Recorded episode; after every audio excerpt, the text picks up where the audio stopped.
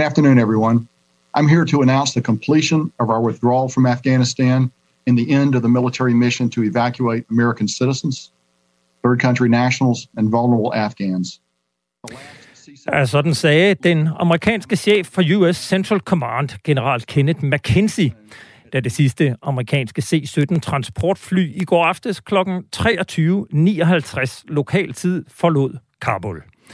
Dermed sluttede 20 års amerikansk og vestlig tilstedeværelse i Afghanistan, og kort efter lød det sådan her i Kabuls gader.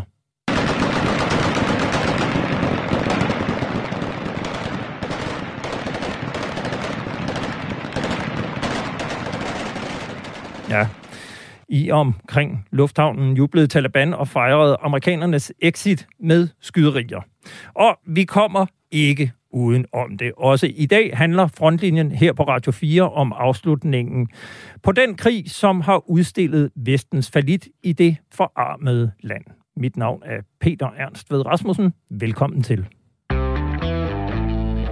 I dag, tirsdag den 31. august 2021, var amerikanernes deadline for at forlade Afghanistan, og som vi lige hørte, så fulgte de amerikanske styrker den plan. Efter den største evakueringsoperation i nyere tid, hvor over 116.000 mennesker er blevet evakueret fra Afghanistan siden den 14. august. Vi skal høre mere om den danske del af den evakuering senere, men lad os endnu en gang indlede programmet med at få en statusopdatering. Jakob Korsbo, du var i 17 år ansat i Forsvarets efterretningstjeneste, hvor du stoppede i 2018. I din tid i FE arbejdede du med Mellemøsten og øh, kiggede blandt andet på terrorgrupper i den forbindelse, også Taliban og Al-Qaida. Kan du ikke indlændingsvis fortælle, hvad er situationen i Kabul lige nu? Situationen i Kabul er, at øh, Taliban er i færd med at, at fejre, at øh, man er blevet fri for besætterne, øh, som, de, som de siger, og, øh, og, og konsolidere magten. Øh, de skal have, først og fremmest have skabt øh, sikkerhed, fordi øh, de ved jo godt, at øh, vejen til at fejle, det er, hvis, øh, hvis man ikke skaber sikkerhed for civilbefolkningen. Det har de jo... Øh, små 20 års erfaring i at udnytte, øh, så, så det ved de alt om. Og øh, så kan man sige, at de sidste dage har jo vist, at, øh, at øh, islamisk stat øh, er, er til stede og er kapabel. Og, øh, og, og der er det min vurdering i hvert fald, de vil øh, gå hårdt til værks for at få, få udraderet den, øh, den trussel. Ved siden af dig, der står øh, Hans Peter Mikkelsen. Du er pensioneret major og har en fortid dels på Forsvarsakademiet og senest øh, inden din pensionering som, øh, eller på Center for Militære Studier på Københavns Universitet. Og så var du i 2017 rådgiver udsendt for den afghanske regering. Så du har jo i hvert fald en indsigt i, hvad der foregår i Afghanistan. Jeg kunne godt tænke mig lige at spørge dig, for der har jo været meget debat om her, at amerikanerne netop forlod landet i går. Der var pres fra de europæiske regeringer om at bede amerikanerne om at forlænge den her frist, men Joe Biden han stod fast. Hvad skal vi lægge i, at amerikanerne ikke vil forlænge evakueringsfristen, men holde fast i, at vi skulle være ude den 31. august? Og så må vi konstatere, at der var folk, der ikke kom med ud. Ja, og amerikanerne var næsten nødt til at holde fast i den dato, de havde aftalt med Taliban, for her i den sidste del, de her 14 dage siden øh, den weekend, hvor øh, Taliban ligesom sagde, nu har vi Kabul også, så har de jo været helt afhængige af, at Taliban stod for den ydre sikkerhed. Man kunne hælde nok så mange soldater ind omkring øh, perimeteren på øh, Kabul Lufthavn, men dem skal man også have ud, og øh, så de har lavet aftaler med Taliban om den ydre sikkerhed. Den var så ikke altid perfekt, fordi der kom en selvmordsbomber ind øh, en dag. Men øh, Taliban vil ikke forlænge den længere, og øh, amerikanerne kunne ikke øh, klare det. Altså en stor lufthavn midt i en millionby, den kan man ikke håndtere uden en eller anden grad af aftale med, med samfundet rundt omkring. Hvor meget skal vi lægge det her, at øh, Taliban øh, på den måde nærmest bare kan sige, nu er det bare ud øh, med jer amerikanere? Jakob Korsbo. Jamen altså, man kan sige, at de sidste, øh, den her evakueringsperiode, der har vi jo været der, som, øh, som det også blev sagt, på Talibans nåde. Og, øh, og det er dem, der, der, der har nodearket nu til, hvordan øh, tingene de skal øh, foregå. Og selvom det har været svært for, for mange, også europæiske øh, regeringer at indse, så sådan noget som den her deadline, øh, altså det, det, det var bare øh, benhård realisme, at øh, hvis man skulle undgå, at, øh, at øh, at træde Taliban over tæerne, og dermed gøre selve operationen meget mere risikabel, øh, så, så var det altså med at, at holde sig til, øh, til noget arket. Jeg kunne godt lige tænke mig at spørge jer, fordi det jo ligger fast, at der er, øh, der er borgere, som gerne ville ud og havde udrejstilladelse, som ikke kommer ud. Det siger både amerikanerne, det siger man også fra den danske regering. Hvad er chancerne for disse mennesker for at komme ud? Altså, man lavede jo en aftale i, i søndags med, øh, med Taliban om øh, safe passage, som det, som det meget besnærende lyder. Og, og, og den øh, må vi jo så se, om, om Taliban øh, lever op til. I øjeblikket er man i færd med via Tyrkiet og, og Katar at etablere en lufthavn igen, øh, som man kan beflyve med et mindre antal civile fly. Øh, det skal man først have op og stå. Og så må vi jo så se, og der kan man jo sige, i forhold til øh, øh, vestlige statsborgere, der er det nok ikke forventeligt, at Taliban vil, vil gøre det helt øh, umuligt. Men, men i hvert fald i forhold til, øh, til de afghanere, som også øh, står på, på listerne, og der ved vi jo bare, at Danmark alene øh, har et udstående med, med 40 afghanere, som vi gerne vil have evakueret. Det, det, det tvivler jeg på, det nogensinde lader sig gøre. Og fortæl lige, altså vi hører jo igen Taliban sige, at øh, dem, der gerne vil rejse ud, de skal have lov til at rejse ud, og hvis man har en udrejstilladelse at pas, så må man gerne, øh, Hans Peter Mikkelsen, hvor meget kan vi stole på det, Taliban lover? Ja, det er jo et godt spørgsmål. De har jo været rigtig gode til at kommunikere, og har jo fået næsten sådan et PR-bureau op i Doha, der, der siger alle de rigtige ting, og mens øh, alle verdens øh, medieprojektører rettes mod Afghanistan, så vil de gerne øh, fremstå som, jamen det her, det er bare lidt anderledes, men vi skal nok sørge for, at det her er, bliver godt og ordentligt. Men lige pludselig så går den verdensomspændende mediedagsorden et andet sted hen, og så er der måske ikke projektører på Afghanistan. Og øh, så tror jeg, de fleste analytikere peger på, at så, så skifter holdningen nok noget. Der har været meget debat om, hvad den danske regering havde af information om situationen i Kabul. Og i sidste uge, der skete der det ganske opsigtsvækkende, at chefen for Forsvarets efterretningstjeneste, Svend Larsen, han offentligt gik ud og forklarede sig i en pressemeddelelse, der skrev efterretningstjenesten.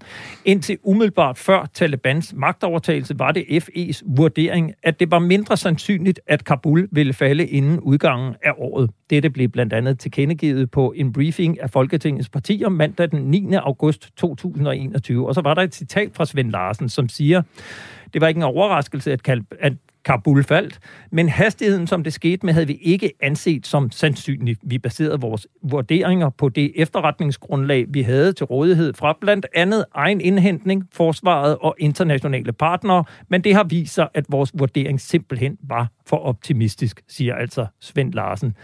Jakob Korsbo, du har en fortid i FE. Hvad tænkte du, da du hørte og læste FE's forklaring? Jo, der, der er mange ting i den, ikke? Øh, der er alle de her angivelser af sandsynligheder. Og øh, nogle gange i den offentlige debat, så bliver det udlagt som, hvis man siger, at det er sandsynligt, som det endelige faktum. Og det, det, det er det jo ikke øh, rent definitorisk. Øh, så, så ved vi jo også godt, at, øh, at det vi har fået indsigt i, er kun en one-liner. Og når du laver sådan en one-liner med nogle sandsynligheder, så er der altid, øh, eller så er der som regel i vurderingen knyttet nogle betingelser til, altså hvad er det for faktorer, som ligesom kan rokke ved den vurdering. Og det ved vi jo ikke. Øh, og så, så kan man sige, på den måde kan det jo godt være, at, at, øh, at at det egentlig giver sig selv, at øh, der skete nogle ting de sidste dage, som, som, øh, som rokkede ved vurderingen. Øh, så, så, så den her er jo kun et, et, et, en lille del af, af det samlede billede. Men det sagt, så er det jo selvfølgelig en, en meget lidt sindig øh, vurdering at, at lægge ud på det tidspunkt. Det, det vil jeg så dog også sige. Hans Peter Mikkelsen, du har ikke en fortid i FE, men jeg kan jo spørge dig det samme. Hvor overrasket var du, da du hørte den her forklaring fra øh, vores udenrigs efterretningstjenestechef? Jeg var overrasket, for det er ikke noget, jeg har hørt tidligere. Altså, det er ikke øh, sådan en øh, normal procedure, at der pludselig kommer sådan en, øh, en, øh, en melding ud. Øh, men altså, med debatten omkring den indberetningen i juni måned fra den udsendte styrkechef med de andre ting, øh, som jo, hvis man følger Afghanistan om min erfaring var også derude fra at sige, at det afghanske øh, militær er by, bygget som et korthus, der hviler på en stor del af de amerikanske kort, der ligger nede i bunden. Trækker man alle de her contractors ud, dem der reparerer øh, køretøjer, reparerer flyvemaskiner, som øh, øh, øh, hvad hedder det, øh, gør den afghanske flyvåben i stand til at lave øh, flystøtte til deres øh, styrker. Det har man trukket ud. Så man trækker en række af de grundlæggende kort ud, så når man så her for nylig så den rapport, som den danske styrkechef sendte hjem, sige, så kan man sige, okay, jamen nu er, nu er det lige før korthuset faldt, og det faldt altså så meget hurtigt, øh, og til overraskelse for alle åbenbart, øh, men øh, Ja. ja. Det, vi, vi vender tilbage til den her øh, situationsrapport, som den danske styrkechef sender hjem øh, i juni måned, umiddelbart inden at øh, de danske styrker trækker sig ud. Her på redaktionen, der kan vi ikke mindes nogensinde tidligere at have hørt FE anerkende egne fejltagelser. Det kan til gengæld Per Henrik Hansen, som til daglig er leder af Koldkrigsmuseet Langelandsfortet i Bagenkop. Per Henrik Hansen er en af de få historikere, der har studeret FE indgående, og i en lang periode havde han sin daglige gang i FE's arkiver. Limet til en stol med klassificerede referater og dokumenter foran sig, undersøgte han FE's rolle under den kolde krig. Min kollega Jeppe Rets Husted ringede til en noget overrasket Per Henrik Hansen for at få øh, FE's udmelding placeret i en historisk kontekst da, da den fungerende chef for FE gik ud og, og, og ja, jeg ved ikke, om man kan bruge ordet undskyldte, at FE havde lavet en fejlvurdering, der blev jeg meget, meget overrasket. Nok så har vi set, at FE-cheferne inden for de sidste 5-10 år har været meget mere øh, udadvendte og oplysende om tjenesten, og, og vi kan også se, at de ligefrem søger om ansatte ved at slå øh, stillinger op i avisen. Men jeg synes, der er et langt stykke derfra altså, til, at en efterretningschef går ud og fortæller offentligheden, at man er kommet til at lave en forkert analyse. Man kan sige, hvis man skal være rigtig grov, så var FE's eneste fejl jo bare, at de ikke kunne forudsige fremtiden. FE har lavet masser af fejlvurderinger tidligere, vil jeg umiddelbart gætte på. Men det har vi jo ikke hørt om. Nej, for kan, kan du mindes, at, at, at Forsvars efterretningstjeneste tidligere har taget ansvar for forkerte vurderinger i offentligheden på den her måde? Meget bekendt er det her øh, en fuldstændig, hvad skal man sige, unik udmelding set fra FE's øh, perspektiv. Øh, jeg, jeg erindrer ikke, at chefer på den måde har været ude og sige, det, det var sgu en smutter. Det, det, det var helt forkert, det vi kom til at øh, orientere politikerne om. Altså, det, det vil jo nærmest være det samme som, at, at de gik ud og undskyldte for, at de ikke havde forudset murens fald i 89. Øh, men det var der jo ingen, der havde. Og, og det er også derfor, jeg synes, det er sådan lidt overraskende, at, at, at chefen for, for FE er ude og, og, og, og, og melde sådan ud, som han gør. Per Henrik Hansen forklarer, at Forsvars efterretningstjeneste under den kolde krig, altså den periode, han har undersøgt, var impliceret i to store skandaler. Jeg kan sige, en af de største skandaler, øh, FE har været involveret i, øh, er den såkaldte Kejsergade-sag i 1969, hvor øh, studerende på Københavns Universitet lige pludselig opdager, opdager at der foregår noget, noget lidt mystisk nede i en kælder inde på Østasiatisk Institut. Og øh, da de begynder at undersøge det nærmere, så opdager de jo, at øh, der er nogle folk der, som ikke hører til og det er simpelthen fordi, at nede i den her kælder, der har FE en lille lyttecentral. Og pludselig så begynder de unge øh, øh, studerende at demonstrere ude i gaderne og det ene andet, og man må med meget kort varsel simpelthen lukke centralen og flygte derfra. Små 20 år senere tages to agenter fra FE igen på færdsgærning. To uheldige danske turister, som de bliver kaldt i offentligheden, anholdes i Polen. Problemet er, at de når ikke at destruere beviserne for deres gerning, og så, så sagen er sådan ret klokkeklar. Og til sidst så bliver de så presset, de her to danske spioner, at de også indrømmer, at de har arbejdet for Forsvars efterretningstjeneste. I begge sager vælger Forsvars efterretningstjeneste at forholde sig fuldstændig tavse. Og det viser ifølge Per Henrik Hansen meget godt, hvordan FE historisk set har forholdt sig til offentligheden. Hvorfor er det, at Forsvars efterretningstjeneste traditionelt har haft en tilbagetrukket profil i forhold til offentligheden? Øh, det skyldes nok to ting. For det første så skyldes det, at øh, efterretningsvirksomhed, øh, hele karakteren omkring det jo ikke er til at skulle drøfte eller diskutere eller øh, hvad skal man sige, fremlægge øh, aktiviteterne i fuld offentlighed. Øh, så mister du, hvad skal man sige, momentum som efterretningstjeneste. Noget andet er, at øh, man under den kolde krig fra faktisk slutningen af 40'erne og hele vejen op til, til murens fald, der var de danske efterretningstjenester øh, konstant under beskydning fra kræfter på den danske venstrefløj, som både ønskede at stikke øh, øh efterretningstjenesterne, men også ønskede, ønskede at øh, få lavet alle mulige kontrolorganer og kontrol, kontrolsystemer, som gav hvad skal man sige, i gåsøjne uden forstående indblik i, hvad efterretningstjenesten lavede og hvad den foretog sig. Øh, så det har nok også været en medvirkende faktor til, at, at både FE, men også PET under den kolde krig, gik for at være nogle af de mest lukkede og hemmelige efterretningstjenester i verden. De har forsøgt at beskytte sig selv ved ikke at blive sårbare, øh, og det, det kan man nemt blive, hvis man går ud i offentligheden og siger det ene og det andet. Ja, Øh, nu hørte du jo med til historien her, at øh, FE jo var ude offentligt. Vi har selvfølgelig også spurgt, om FE ville være med og svare på spørgsmål her i programmet, og det har FE altså venligt takket nej til. Nu kan jeg så øh, passende spørge dig, Jakob Korsbo, skader det FE's troværdighed, at tjenestens chef har været ude og sige, at vi ramte øh, rimelig meget uden for skiven? Uha, det, det, det, det ved jeg ikke. I, I mine øjne er det jo er det jo meget god øh, ting, når man, når man ved, så noget kommer ud. Vi har jo haft politikere, der var ude og sige, at de efterretninger, vi havde ramt helt skævt. Og så kan man sige, øh, hvis, hvis efterretningerne, er, er, som de henviser til, er den ene øh, sætning, så kan, som kan være behæftet med en hel masse betingelser, så, så er det jo nok lige at, at spænde buen øh, lidt hårdt. Øh, men, men, men, men igen, jamen, det kan jo meget vel være en, en sådan, ja, et politisk spil, hvor man gerne vil have, have det her ud. Øh, jeg bed mærke i med General McKenzie's øh, øh, øh briefing i, i går, at øh, han nævnte, at fra amerikansk side havde man planlagt på evakuering, mens, øh, mens afghanske sikkerhedsstyrker skulle øh, bevogte Kabul og, og forsvare Kabul. Øh, og det havde man åbenbart gjort helt indtil det sidste. Og, og det er jo sådan noget, der givetvis har, har haft indvirkning på, hvordan man har lavet de her vurderinger, og en hel masse forudsætninger, som man har bygget ind omkring de afghanske sikkerhedsstyrkers sammenhængskraft. Og så har man så glemt at, at holde øje med, øh, hvad der egentlig var åbenbart på jorden, øh, tænker jeg. Men igen, det her var mandag den 9. Vi ved ikke, hvad der er blevet rapporteret øh, dagen efter, og, og de følgende dage, hvor det for alvor gik stærkt.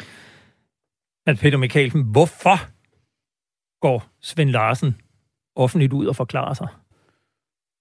Ja, det er jo et godt spørgsmål, og jeg har ikke øh, nogen øh, erfaring inden for FE, men øh, det, man kan sige, så set udefra, så er det selvfølgelig øh, måske også politisk bekvemt, at, at øh, chefen for FE øh, kommer ud med en undskyldning, fordi øh, ellers har der været enormt meget politisk kritik, men netop i det forlængelse af det, Jacob siger, at måske har alt været baseret på amerikanernes plan, altså Danmark er jo bare en lille bitte brik i det her spil, så vi har ligesom gjort, hvad amerikanerne gjorde, når vi talte opbygning og hjælp, og øh, så har man måske forladt sig på, at amerikanerne de planlægger på den måde, og øh, den afghanske her sørger for sikkerheden, så vi kan tage det helt stille og roligt, for det her storebror styr på, og øh, så sidder vi lidt tilbagelænt og følger bare, og så pludselig så ramler det hele på en gang, så er man simpelthen fanget på det forkerte ben. Jeg bliver jo meget mærke i den her udmelding, der kommer, at der lige præcis ikke er en undskyldning der er bare en forklaring. Vi ramt forkert. Hvor, hvorfor siger man ikke undskyld, Jakob? Jamen, øh, altså, det, det, det, det skal jeg ikke kunne sige, men, men, men, men, men chefen der har jo ikke, hvad kan man sige, øh, nogen mulighed for at, at gå ud og forklare, jamen, hvilken kontekst skal det her ses i. Det er, bare, det er bare fremme, at man havde en anden forventning fra politisk side på basis af det, der var blevet briefet, øh, og, og så har chefen egentlig ikke nogen mulighed for at gå ud og sige, jamen altså, der var de og de forudsætninger, og vi talte om risikoen for, at det her, den her vurdering kunne gå fejl, og så videre, og det ved vi ikke. Er, er det hånden på hjertet, efter jeres bedste overbevisning, Svend Larsen, der har siddet på sit kontor og tænkt, ah, nu må jeg ud og sige noget, eller har han fået nogle venlige henvendelser fra øh, personer over ham, der har sagt, nu får du vist den idé, at du skal ud og forklare dig? Hans Peter. Det, det er jo gætværk. Altså, det er vanskeligt at sidde udefra og, og, og sige, om det er det ene eller det andet, fordi... Men hvad øh, tror du? Jamen, det kan være begge dele. Øh, det kan både være på eget initiativ, det kan også være en, øh, en venlig uh, reminder et sted fra, uh, måske fra embedsværket, det er, det er vanskeligt at spore om. Lidt, lidt ligesom når man laver efterretningstjeneste, så sidder, sidder man samtidig med nogle udfald, der er 50-50, og så er det svært at sige. ja. ja, det skal vi passe på med her. Jeg kunne godt tænke mig at komme lidt tilbage til uh, nogle af de meldinger og efterretninger, der er øh, kommet. Øh, og vi ved jo, at der i en rapport, som den danske styrkechef udarbejder den 16. juni, inden han forlader øh, Kabul med de danske styrker, der beskriver han i en rapport, han sender hjem til operationsstaben i Forsvarskommandoen, at den afghanske her ANA Afghan National Army er ved at kollapse. Øh, der står citat i rapporten, som er blevet gengivet i Berlingske. Udviklingen i Afghanistan er bekymrende.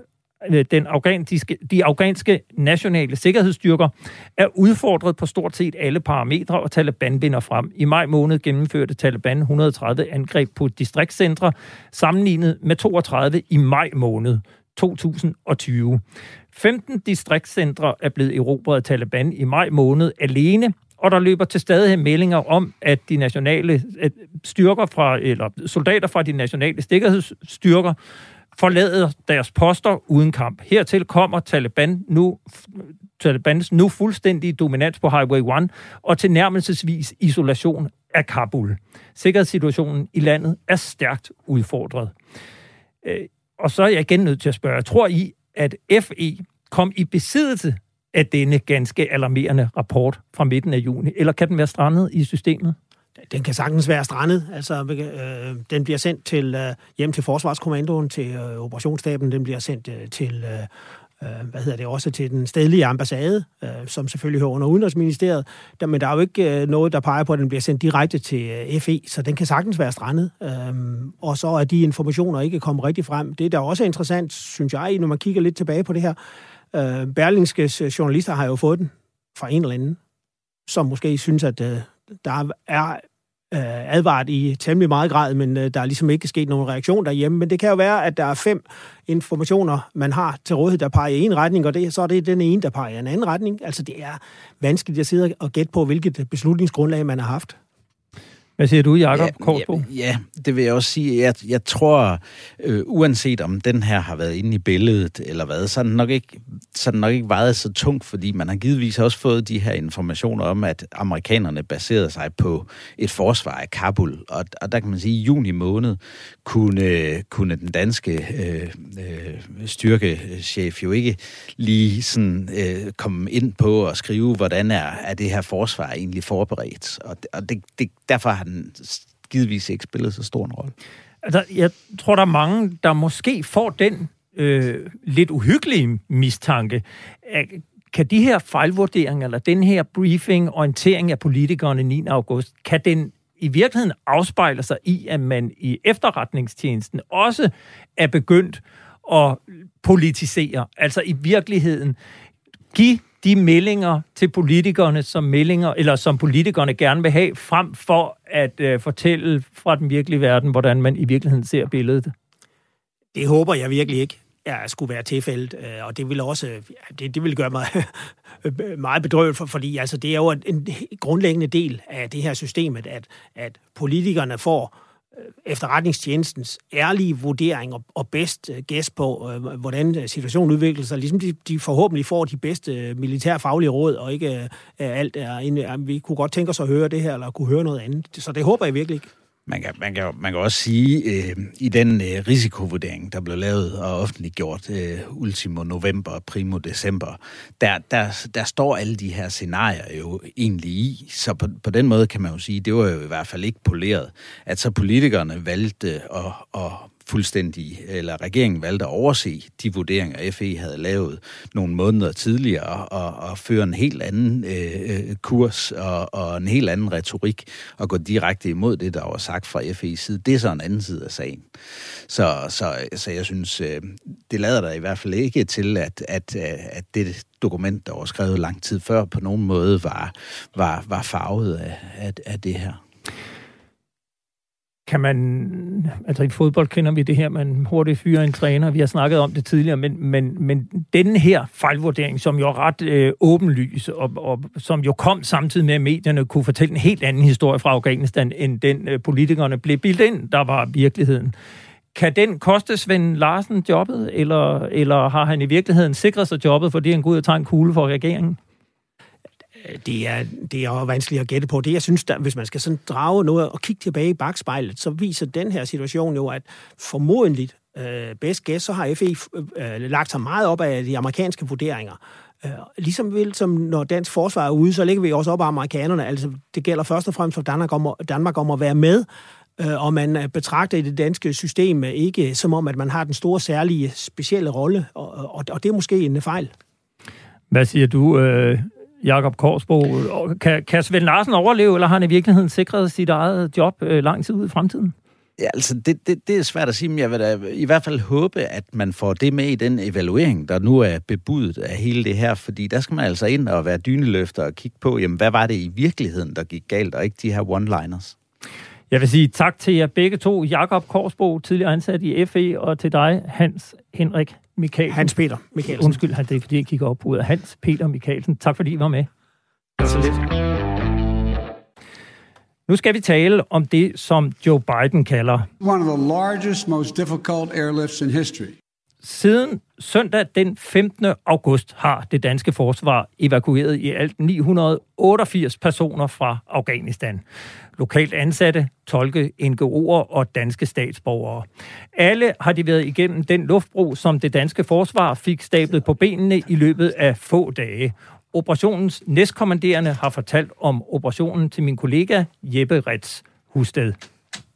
Mit øh, pilotnavn er Jas. Jeg er major i, øh, ja, i flyvåbnet, og øh, til daglig er chef for operationssektionen oppe i Aalborg med Air Transport Wing. Jeg blev sendt til øh, Pakistan øh, på et tidspunkt, hvor man besluttede sig for at øge den danske indsats fra et fly og to besætninger til to fly og tre besætninger. Jeg fik da ved omkring klokken 5 øh, mandag eftermiddag, at jeg skulle være klar til at afrejse øh, tirsdag morgen klokken 6 skulle jeg med ind. Så jeg havde lige øh, en aften hjemme, øh, hvor jeg lige fik pakket lidt, og inden jeg mødte op igen på flyvestation Aalborg klokken 6 tirsdag morgen for at flyve til en øh, ukendt opgave ude i Pakistan. Jeg ved ikke, øh, hvor jeg kommer til at skal være, når jeg kommer derud. Øh, jeg ved, der kommer et fly mere. Hvordan vi konkret skal gribe opgaven an, hvordan kommandovejene er, er jeg heller ikke klar over. Jeg får lige inden øh, flyet letter stukket et stykke papir i hånden, som sådan øh, en, en midlertidig befaling, hvor jeg trods alt ved, en, jeg får en lille smule at vide, men, men, men øh, jeg er klar over, at når vi kommer derud, så, så, så skal vi handle per konduite og, og vurdere situationen og, og, og tage de rigtige og nødvendige foranstaltninger for at komme i mål. Altså, det var jo en lang tur derud. Jeg tror, vi brugte 14-15 timer på at flyve derud at da vi lander derude, der er der nogle andre danskere, som møder os. Øh, nogen, som har været der ganske kortvarigt. Øh, vi får at vide, at vi skal på, øh, på en øh, lokalitet, hvor, hvor den anden besætning er, og der kan vi også sove og så videre. Og det er en omstændelig procedure, og fra vi lander til vi rent faktisk øh, får udleveret nøglen til et værelse, hvor vi kan gå ind og sove, der går der en 5-6 timer. Altså normalt ved en operation af den her type og størrelse, der vil vi jo have rigtig, rigtig god tid til at planlægge ting, til at analysere os frem til, hvad er det for en opgave, vi skal lave, hvordan vil øh, operationsmønstret være, hvad kan vi lave af aftaler med samarbejdspartnere, og på baggrund af de her forskellige analyser, hvordan skal vi så i øvrigt sammensætte vores, øh, vores bidrag, altså hvad skal vi have med af mennesker for at kunne løse opgaven. Det her, det gik simpelthen bare så stærkt. Så, så der var ikke tid til at gøre sig de overvejelser. Vi har jo de her flyaway security med, som, som skal passe på flyet, når man lander ude i Kabul, og de har våben med, og øh, man vil ikke fra de pakistanske myndigheder tillade, øh, og det er egentlig heller ikke i overensstemmelse med vores egen sikkerhedsprocedure, at man efterlader et fly med våben ombord. Så derfor, øh, de bliver pålagt, de her 13 mennesker, at passe på deres egne våben, og vi laver en aftale om, at vi prøver at kigge på situationen næste dag i forhold til, hvad vi skal gøre med dem. Øh, om vi kan få opmagasineret vores våben et eller andet sted under en eller anden, anden form for, for, for opsyn, end, end, end det at have dem i flyet. Og øh, de får så at vide, at de skal overnatte i flyet, eller det beslutter vi os for, at de skal overnatte i flyet. Det endte de med at gøre i, i 10 døgn, og at, at der var ingen brok fra dem. På et tidspunkt nævnte de, hvis det var muligt, kunne de godt tænke sig at få et bad. Jeg siger selv, at de er fuldstændig uforberedt. Alt skal opfindes på jorden i Pakistan, og intet er næsten vigtigere end de linjer, der skal få kommunikationen til at flyde imellem Islamabad, Kabul og Danmark. Klassificeret kommunikation skal helst gå via e-mail. Men det kræver bare internet. Og jeg havde kort inden øh, vi øh, tog hjemmefra fået stukket, jeg tror det var tre eller fire ruter øh, og nogle taletidskort i, øh, i min kuffert, og havde det med derude, og det forsøgte vi også at få lavet til hotspots. Det viser, at de telekort, øh, som, øh, som vi anvendte, dem havde man ikke nogen, øh, de virkede ikke i Pakistan. Der var ikke nogen aftale med det pakistanske telefonvæsen, fordi den udbyder. Så det kører sådan lidt på må og få, og vi bliver koblet på, øh, øh som, som, som, som timerne går, øh, to eller tre telefoner mere, men, men alle sammen nogen med pakistanske taletidskort, og, øh, og, og så en eller anden form for hotspot. Og det er, det er faktisk den måde, vi har at kommunikere med hinanden på. Altså, når vi ringer til hinanden, får vi typisk ikke forbindelse. I den anden ende får man bare at vide, at man har en, øh, et telefonopkald, som man ikke har besvaret. Og i kraft af, at ikke nogen af os har data, kunne vi heller ikke bruge Messenger, vi kunne ikke bruge WhatsApp. Øh, det var meget, meget svært at, at kommunikere, og øh, det var noget af det, der var med til at gøre, gøre det hele super vanskeligt. Samtidig skal danskerne, piloter og soldater stå klar hver gang de får muligheden for at flyve ind i Afghanistan. Ingen venter på de langsomme det, der egentlig var styrende for, hvornår man skulle, øh, skulle let med flyet, det var en såkaldt slottid. Altså en, en, en, øh, et tidsrum inde i Kabuls lufthavn på en time, hvor man skulle, inden for den time skulle man lande, man skulle øh, få sin øh, øh, gæster ombord, og så skulle man flyve ud derfra og tilbage til Islamabad. Og derudover så skulle man have en tilladelse, noget vi kalder en PPR, for overhovedet at kunne få lov til at lande derinde. Og dernæst igen skulle vi også have en diplomatisk øh, overflyvningstilladelse til Pakistan. Så der er jo ligesom tre ting, der skulle være fuldstændig i orden, før vi kunne starte en flyvning. Vi oplevede nogle gange, at, at, at, at, at altså, det var i sidste øjeblik, at det hele lykkedes. Det kunne være flyveplanen, de manglede. Det kunne være andre manifester, som var blevet væk. Til trods for, at vi fulgte alle de procedurer og alle de forskrifter, som vi havde fået at vide, vi skulle følge. Selvom vi var i rigtig god tid, så, øh, så mødte vi bare nogle udfordringer, som var, som var forskelligartede, og som vi ikke altid var forberedt på, som vi måtte forsøge at håndtere, som de opstod. Og her kunne vi jo så, os der var i terminalbygningen, tage fat i noget af det øh, lufthavnspersonale eller lufthavnsmyndigheder, som opholdt sig der, så sige til dem, prøv at høre, I er nødt til at for, fortælle os, hvad, hvad, hvad det er, vi skal gøre anderledes, for at det her det kommer til at køre noget bedre. Fordi det er vigtigt, at vi kommer ud og flyve. Alle arbejder under et enormt tidspres. Jags rydder udfordringer vejen en efter en, og piloterne klokker gerne 15-16 arbejdstimer om dagen. Hver Hercules fly i luftbroen tæller. Det kom sådan lidt i, i, i klumper. Øh, nogle gange øh, havde vi ikke så mange at flyve med, og andre gange havde vi bare rigtig mange. Og vi plejer at sige, at vi kan have omkring 90 fuldt udrust, udrustede soldater, eller 120 passagerer uden ret meget bagage. Og vi havde en, en flyvning, hvor vi havde 155 øh, flygtninge ombord. Og dertil skal man så lægge de her flyaway security på, på seks mand og den øvrige besætning. Så altså, jeg tror, der er sat rekord dernede med en øh, dansk Hercules. Fra første flyvning er sikkerhedstruslen i Kabul og særligt omkring lufthavnen alvorlig. NATO advarer om truslen for terror, og fra Islamabad følger JAS de danske fly tæt. Vi fulgte dem jo på vores, på vores tracking-systemer, kunne se både når de var landet og når de var startet over igen, og der var meget, meget stor opmærksomhed på, hvor de var hen i den proces. Jeg tror roligt, vi kan sige, at det her er nok noget af det farligste, vi har, vi har sendt besætninger ud i. Og det var da noget, jeg tænkte rigtig, rigtig meget over. Men det var meget, meget beundringsværdigt, det de lavede, fordi det har ikke været ufarligt. Det er helt sikkert. Det var major Jas, der her fortalte om organiseringen af luftbroen ud af Kabul. Den danske evakuering blev færdiggjort i fredags, og allerede samme dag offentliggjorde udenrigsminister Jeppe Kofod, efter pres fra både støttepartier og opposition, at regeringen har iværksat en grundig evaluering af evakueringsindsatsen. Det kalder regeringen den i hvert fald selv. Evalueringen står ministerierne selv for. Niels Flemming Hansen, du er forsvarsordfører for de konservative. Har du tillid til, at en intern evaluering vil nå til bunds i forløbet og herunder også placere et eventuelt politisk ansvar?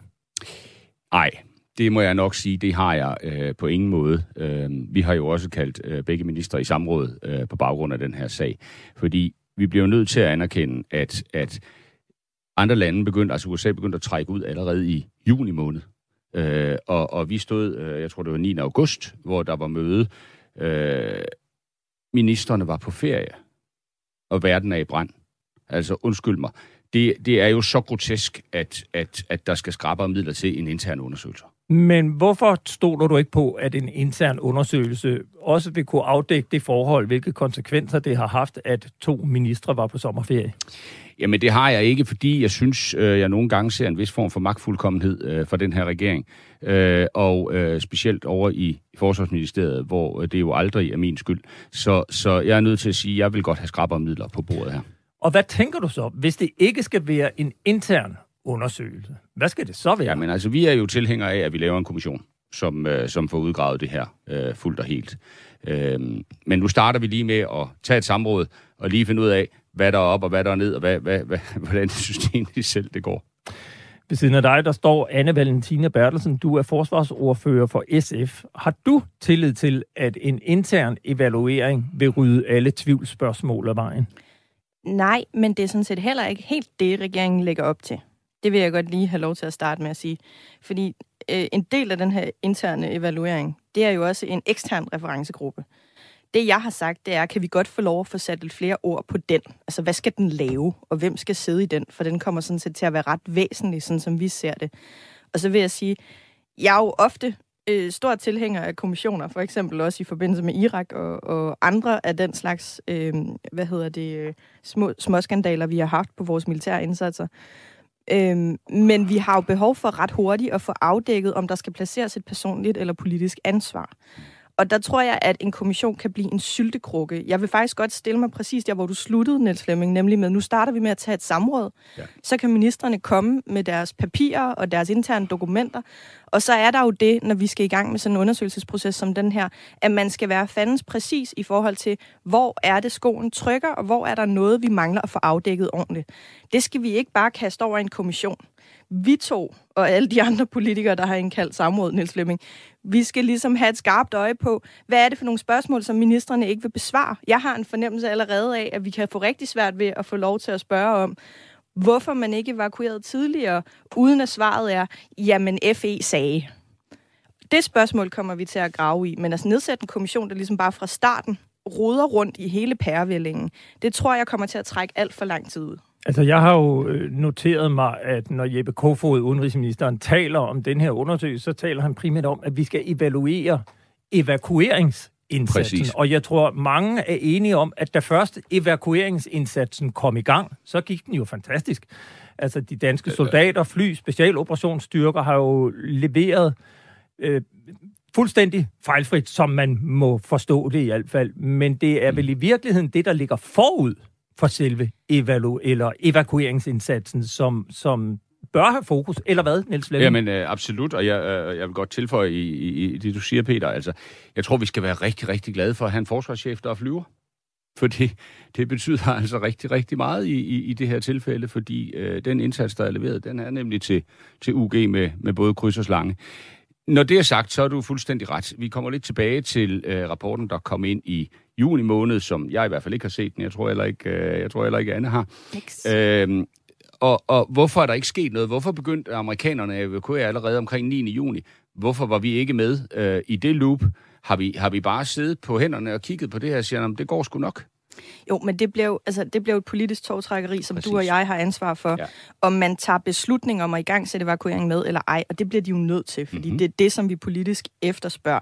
Men fra det og så til at sige, at vi skal evaluere de sidste 20 år i Afghanistan, hvilket vi i SF er store tilhængere af, der er der jo lang vej, ikke? Ja, ja, ja. ja. Altså, Men det er jo også to forskellige diskussioner. Øh, og, og, det er det, men de kan jo hurtigt komme til at blande det sammen, jeg hvis man forestiller siger mig, kommission, ikke? at debatten om en eventuel kommission om, hvad der egentlig foregik i Afghanistan på i 20 år, kan komme på tale igen. Men jeg kunne godt tænke mig lige at, øh, at spørge jer omkring nogle af de oplysninger eller spørgsmål, som har fyldt meget i debatten de øh, seneste par uger. Det har jo blandt andet været det her, hvor mit eget lille medie Olfi skrev om, at Specialoperationskommandoen efterlyste evakueringsplaner for ambassaden, da man trak de danske soldater ud der den 23. juni. Og så kom der jo i Berlingske Tidene øh, citater fra en, en en situationsrapport fra den danske styrkechef den 23. juni, som det sidste inden han rejste ud, som jo var en alarmerende øh, rød alarm, der gik. Øh, tror I på, at vi får tilstrækkelige oplysninger om, hvorvidt at Specialoperationskommandoen har prøvet at efterlyse evakueringsplaner, og hvorvidt den her øh, øh, rapport fra den danske styrkechef overhovedet er nået frem til de rette personer? Det er jo det, vi kommer til at grave i nu. Ja? Det, det, øh, jeg tror i hvert fald på, at, øh, at både Anne og jeg kommer til at være ret hårde i at, at lægge pres på, for at vi får de oplysninger ud. Og så kan man jo stille spørgsmålet. På nuværende tidspunkt, Niels Flemming Hansen, har du tillid til henholdsvis Jeppe Kofod og Trine Bramsen? Ja, lad mig svare sådan. Det var det, man kalder et, et, et meget øh, vævende svar. Ja. Anne Valentina? Jeg har tillid, indtil vi har fået bevist, at der er et problem. Og det er jo det, vi skal i gang med at finde ud af, om der er. Øhm, men jeg vil sige, at vi synes jo, at situationen er ekstremt alvorlig. Øh, og det har alle støttepartierne, det har I også i oppositionen, Ja, ja, det er alle givet udtryk for. Og det kan man godt mærke. Altså, der er nogle ministre, der godt kan mærke, at, øh, at jorden brænder under dem lige nu. Og det er fint, fordi så tager de det alvorligt, ikke? Og hvis I sådan skal evaluere henholdsvis Trine Bramsen og Jeppe Kofods indsats de seneste par uger, hvordan har de taklet den her situation, Anne Valentina? Jamen, som vi jo egentlig startede med at berøre lidt også, så da vi kom i gang med evakueringen, så var det jo øh, utrolig fantastisk indsats, der blev lavet, især fra medarbejderne, skulle jeg hilse at sige. Mm. Og det har ikke øh, været sådan, at vi har manglet nogle orienteringer eller nogle informationer. Der har været fuldstændig tjek på det hele vejen igennem. Og der har vi gjort et rigtig godt stykke arbejde. Men det, som vi skal holde fast i, det er, at selvom vi har gjort et godt stykke arbejde, da vi endelig kom i gang, så betyder det ikke, at der ikke har været noget galt med processen.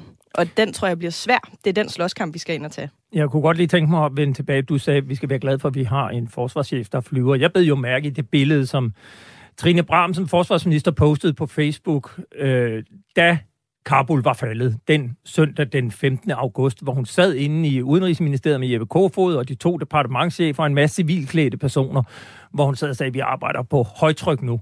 Der var jo mange, det faldt for brystet, der var ikke nogen militærchef. Altså hun, hun vil jo gerne påtage sig rollen som general og være den, der ledede operationen.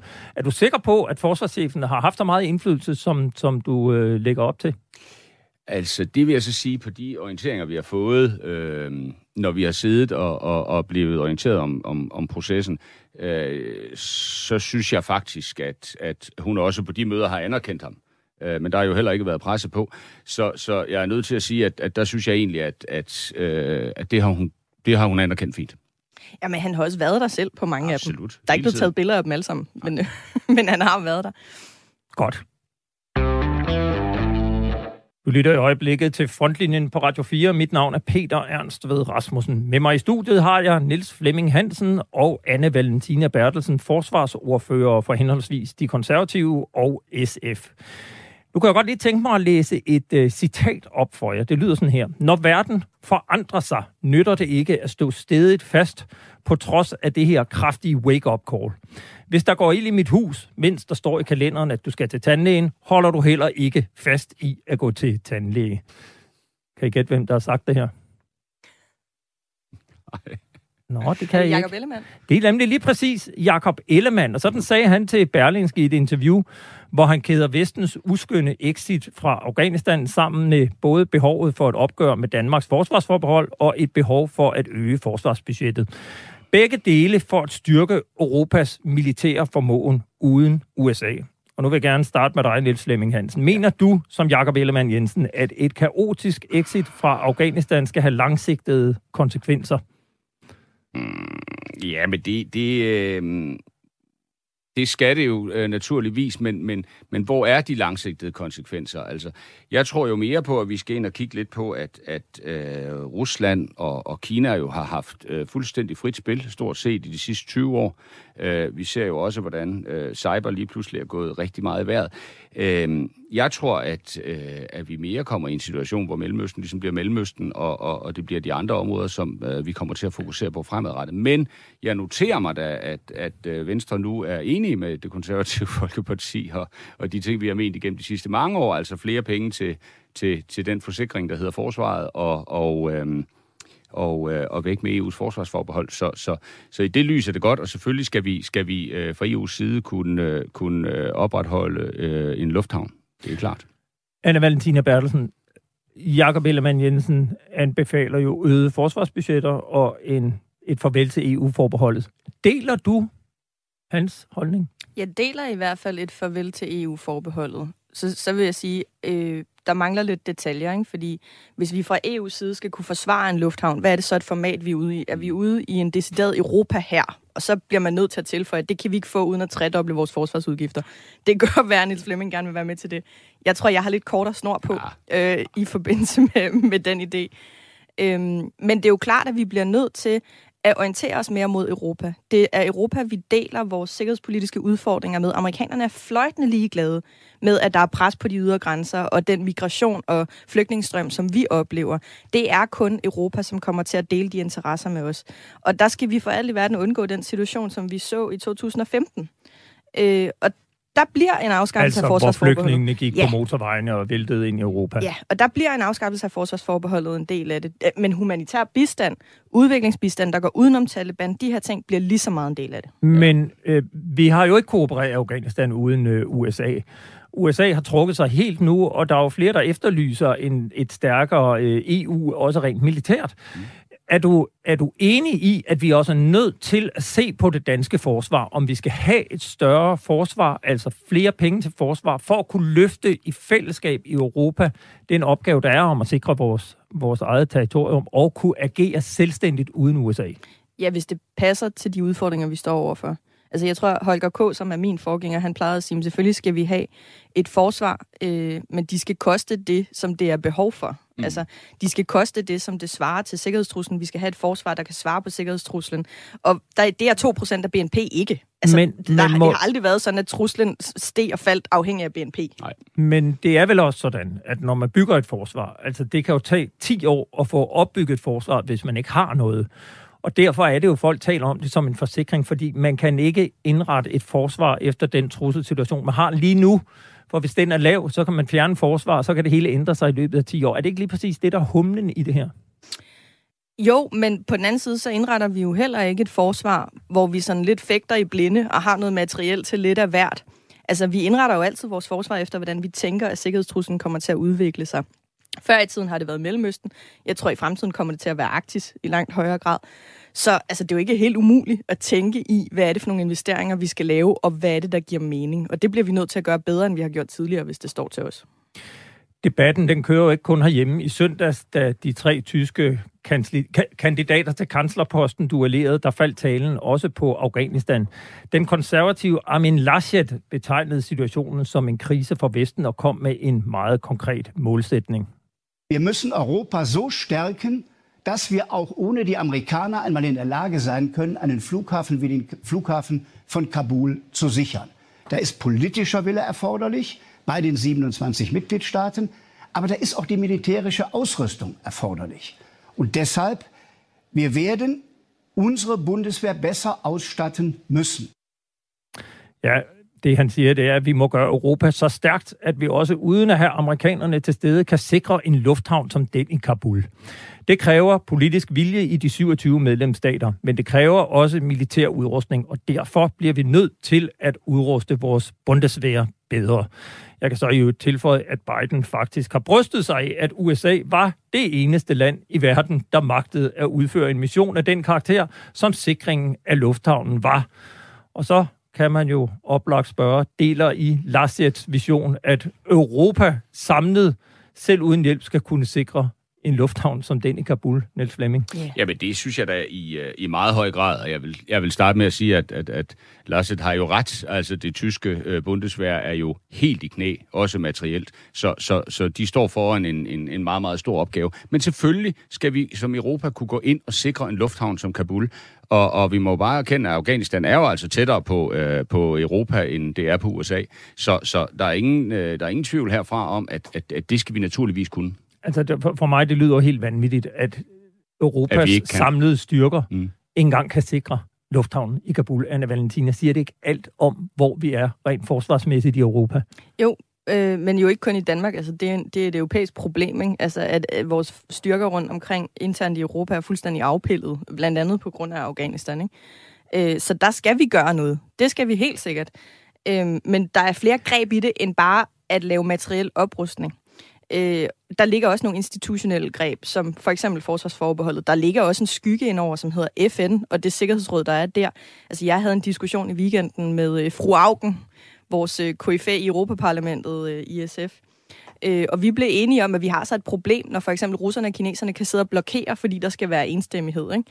Så alle de her ting kommer også til at spille ind på, hvad kan Europa? Så materiel oprustning vil være en del af det, der hvor det giver mening, og der skal vi altså have et grundigt blik på, hvad er det Danmark er gode til, og hvad er det, vi skal bidrage med. Og så er der en hel del, som også handler om humanitær bistand, om institutionel greb, forsvarsforbeholdet, FN's rolle osv. osv. Hvis man nu ser på øh, konsekvenserne af USA's tilbagetrækning. Altså USA har jo vel siden 2. verdenskrig været verdens politibetjent. Ja. Den rolle ønsker de jo tydeligvis ikke at spille mere. Øh, hvad betyder det her for Europa, at USA har trukket sig ud, som USA nu har trukket sig ud, altså netop også ved nærmest gøre det overnight, uden at øh, inddrage sine allierede, og ved bare at sige, nu er vi ude. Net Flemming. Jamen, øh, der er jo ingen tvivl om, at det her øh, America First-begreb, som, som, øh, som der er kommet over, øh, det svækker jo øh, verdenssamfundet, fordi det svækker jo verdenssamfundet militært. Og, og, og der bliver vi jo nødt til at sige, okay, hvis de, øh, hvis de stepper ned, så må vi andre jo øh, forsøge at steppe en lille smule op, og så prøve at finde en, en god balance i det. Øh, for Danmarks vedkommende vil jeg sige, at, at, at jeg har et billede af, at vi er ret godt udrustet i øjeblikket. Og det betyder, at, at øh, det, der er væsentligt også her, det er jo, som Anne også siger, det er jo samarbejdet. Altså, hvordan gør vi det? Processen i det. Og den øh, bliver voldsomt interessant. Jo, men... Nej, jeg vil bare komme med sådan en, en SF Classic point, ikke, som er, vi har jo lænet os for meget op af NATO. Altså, der har ikke været noget alternativ til NATO, så altså, herregud, hvad skulle vi gøre? Men, men der er jo flere ben i vores sikkerhedspolitik, og det er for eksempel FN, og det er for eksempel EU. NATO har været ekstremt vigtig, fordi amerikanerne har spillet den rolle, de har spillet, også i den her konkrete situation i Afghanistan. Men vi skal orientere os lidt længere væk fra NATO, lidt mere mod EU, hvor vi har nogle fælles interesser, og det bliver en lang og smertefuld proces, fordi vi har øh, simpelthen øh, været på automatpilot i lang tid. Men det vil sige, du mener ikke, at NATO skal være hjørnestenen i vores sikkerhedspolitik? Det kommer de til at være i lang tid fremover, og det er ikke sikkert, at de kommer til at ændre på den rolle, men vi skal have alternativer. Det skal ikke være enten eller, det skal være både og. Ja. Ja, præcis. Du siger, at vi er veludrustet. Øhm, det, det undrer mig lidt, at en konservativ siger, at vi har et forsvar, der er ganske veludrustet øh, efter de alarmer, jeg har hørt fra folk rundt omkring i forsvaret. Ja, men her taler jeg i forhold til de andre lande i Europa, altså i forhold til, hvad tyskerne har og hvad englænderne har specielt, altså som, som jo begge to er, er helt i knæ. Øh, jeg siger ikke, at vi har et øh, forsvar, som er, som er fuldstændig i top. Jeg siger bare, at vi har fået rigtig meget øh, materiel den sidste periode, og, og vi har også nogle fly på vej ind, heldigvis. Og så kan vi jo altid diskutere, om vi har nok på vej ind. Men, men, men i forhold til de to andre lande, som jeg lige nævnte, så er vi da øh, godt kørende. Ja, men, og så har vi nogle folk, der kan tænke. Præcis. Ikke? Altså, vi er jo nogle af dem, der for eksempel er blevet rost for, at vi kan arbejde i tomandsteams, mm. og det glider fuldstændig. Altså, det er en væsentlig del af det, vi kan i Danmark. Det er, at vi har nogle intelligente mennesker. Det skulle vi også gerne blive ved med i fremtiden. Jeg vil sige tusind tak, fordi I kom. Anne Valentina Bertelsen, forsvarsordfører for SF, og Nils Flemming Hansen, forsvarsordfører for de konservative. Tak Selv for det. tak. Det var, hvad vi nåede at have med i denne udgave af Frontlinjen, som endnu engang kom til at handle om Afghanistan og de vestlige troppers dramatiske exit. Programmet blev lavet i samarbejde med journalist Jeppe Rets Husted. Har du ris, ros eller gode idéer til emner, vi bør tage op, så kan du kontakte os på frontlinjen radio4.dk. Husk også, at du kan lytte til alle tidligere programmer som podcast i din podcast player eller ved at besøge radio4.dk-frontlinjen. Til slut er der bare at sige, at det er på søndag er den 5. september, hvor det officielle Danmark hylder tidligere og nuværende udsendte for Danmark. Det kommer du til at høre mere om på næste tirsdag, når vi igen sender frontlinjen. Indtil da, på genhør.